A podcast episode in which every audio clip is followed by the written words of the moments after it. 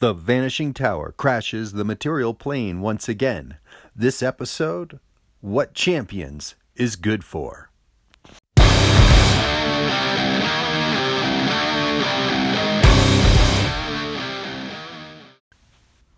I purchased the Champion box set, second edition, I'm thinking, in my scholarly research days of 83 84. Halcyon days, really. First summer of high school, playing football, skateboarding, and playing RPGs. I was in the midst of one of my many brainstorms I had during those early teens. The doors and the cars were equally awesome, pot was awesome, and comic books were even better. Why can't I play superhero RPGs? Actually, I don't think I was sophisticated enough to ask such a deep question. Since tabletop RPGs meant whatever TSR was putting out, this meant I could game fantasy, post apocalyptic, western, and secret agents.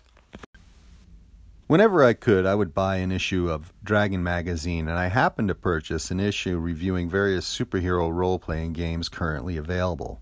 Oh shit, yeah boy, oh, super role playing has got to be the ever loving bomb. There are rules for this? I had to play superhero role playing like now, now, now. What I distinctly remember is, at the tender age of 14, and a three year veteran of role playing, I had limited buying power. I was also aware game companies were willing to offer up shitty products to take my money. This nebulous, chore driven, next to non existent budget was already stretched between the Columbia Record and Tape Club and my subscriptions to Daredevil, Iron Man, and Thor. If I was going to go all in on Super's role playing, I had better choose right the first time. I was only going to get one bite at this apple. So I picked Champions. I was sold on the promise of being able to create any superhero I could imagine Marvel superheroes sounded like you had to play Marvel superheroes. Villains and vigilantes in the other system mentioned in the article, I'm thinking Superworld here, didn't nail down a flexibility and power creation like Champions seemed to. I bought the box set from Toy City on a hot summer day when my family once again headed to rural farm hell, the summer cottage known as the Rickety House, and devoured the rule book in my preferred location – the upstairs attic with the creepy peeling wallpaper on a sagging mattress straddling an antique metal framed bed. This Champion's First Second Edition walks you into creating comic book dreams so well. The book promises again and again at every turn you will be able to create a comic book hero, superhero exactly the way you want. The writers do a great job pointing out the importance of defining non mechanical special effects when picking from the generic list of powers how you'll want to invest in a character concept before you even begin to assemble your player character.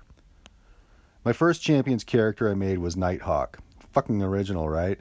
Batman, Captain America, and Daredevil all rolled into one. In 250 points. So, yeah, not very imaginative, but I pulled it off. Disadvantages, elemental controls, multi powers, the whole kit. Then I moved on to the Blue Knight and the Commander and Ratface, etc. There wasn't a stereotypical superhero character I could not write up from the slim set of rules. I was super stoked. And then I ran the game for other people. I almost lost my friends in character creation.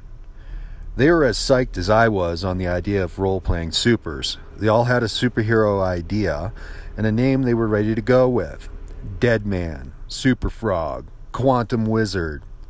They knew what they were about. But the slog of a point buy system, a method which was so successful and seductive when devoured by oneself, was bogging down in a group setting. Needless to say, I pushed on and probably lost a few young souls to fuck all and pot smoking out the back door, but characters got done. There were still more than three at the table three hours later. We gamed Deathstroke and Atlas Unleashed over several weeks, but the combat mechanics made a fight go on forever.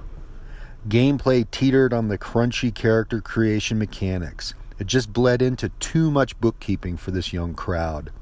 Running the game, I would really lose handle on the feel of the genre trying to manage the crunch. For all the flack D&D gets, fast character creation is essentially genius. The class and level system makes new characters fast. The only system I've seen get close to fast generation with decent, decent customization, free of class restraints, is Scott Malthouse's unbelievably simple role playing system. That is why I have, oh, four, five, six different games written out on the platform USR Sword and Sorcery, Western USR, Anthropomorphic USR, Fear and Loathing USR, USR Cyberpunk. Yeah, that does it.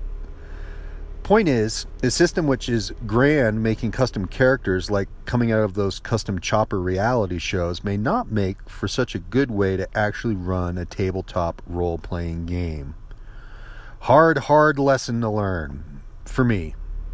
Years later, after I'd fucked with GURPS a bit and got solidly sold on Chaosium Stormbringer, I could sit in my college digs and read the Max, roll over and grab my staple bound Champions rulebook and pencil out every significant character. I had no limits with Champions, but transforming that into a social roundtable of fun, to translate that enthusiasm into a party with friends, fucked if I knew. I knew better than try. So, Champions is a good game to create your own superhero character, to pull off your most dizzily complex character concepts and manifest them on a sheet of paper in high fidelity. This is the game. This is what Champions is good for making characters. I don't think the game plays out well. I've tried as as a now seasoned GM to distill the system into roll an 11 or better and here are the modifiers in aggregate, but there are too many modifiers to crunch in the end. Maybe Supers is just a tough nut to crack for a tabletop RPG. I've played the Hero Instant and read through Mutants and Masterminds. I've fucked around with Savage Worlds and looked deeply with years of experience behind Chaosium's BRP, and I can see crunchy breakdowns in the combat system there too. I think I'm just polluted with some kind of mechanic bloat for Supers role playing from my gaming heritage to get the ease and breeze I want in a Supers session.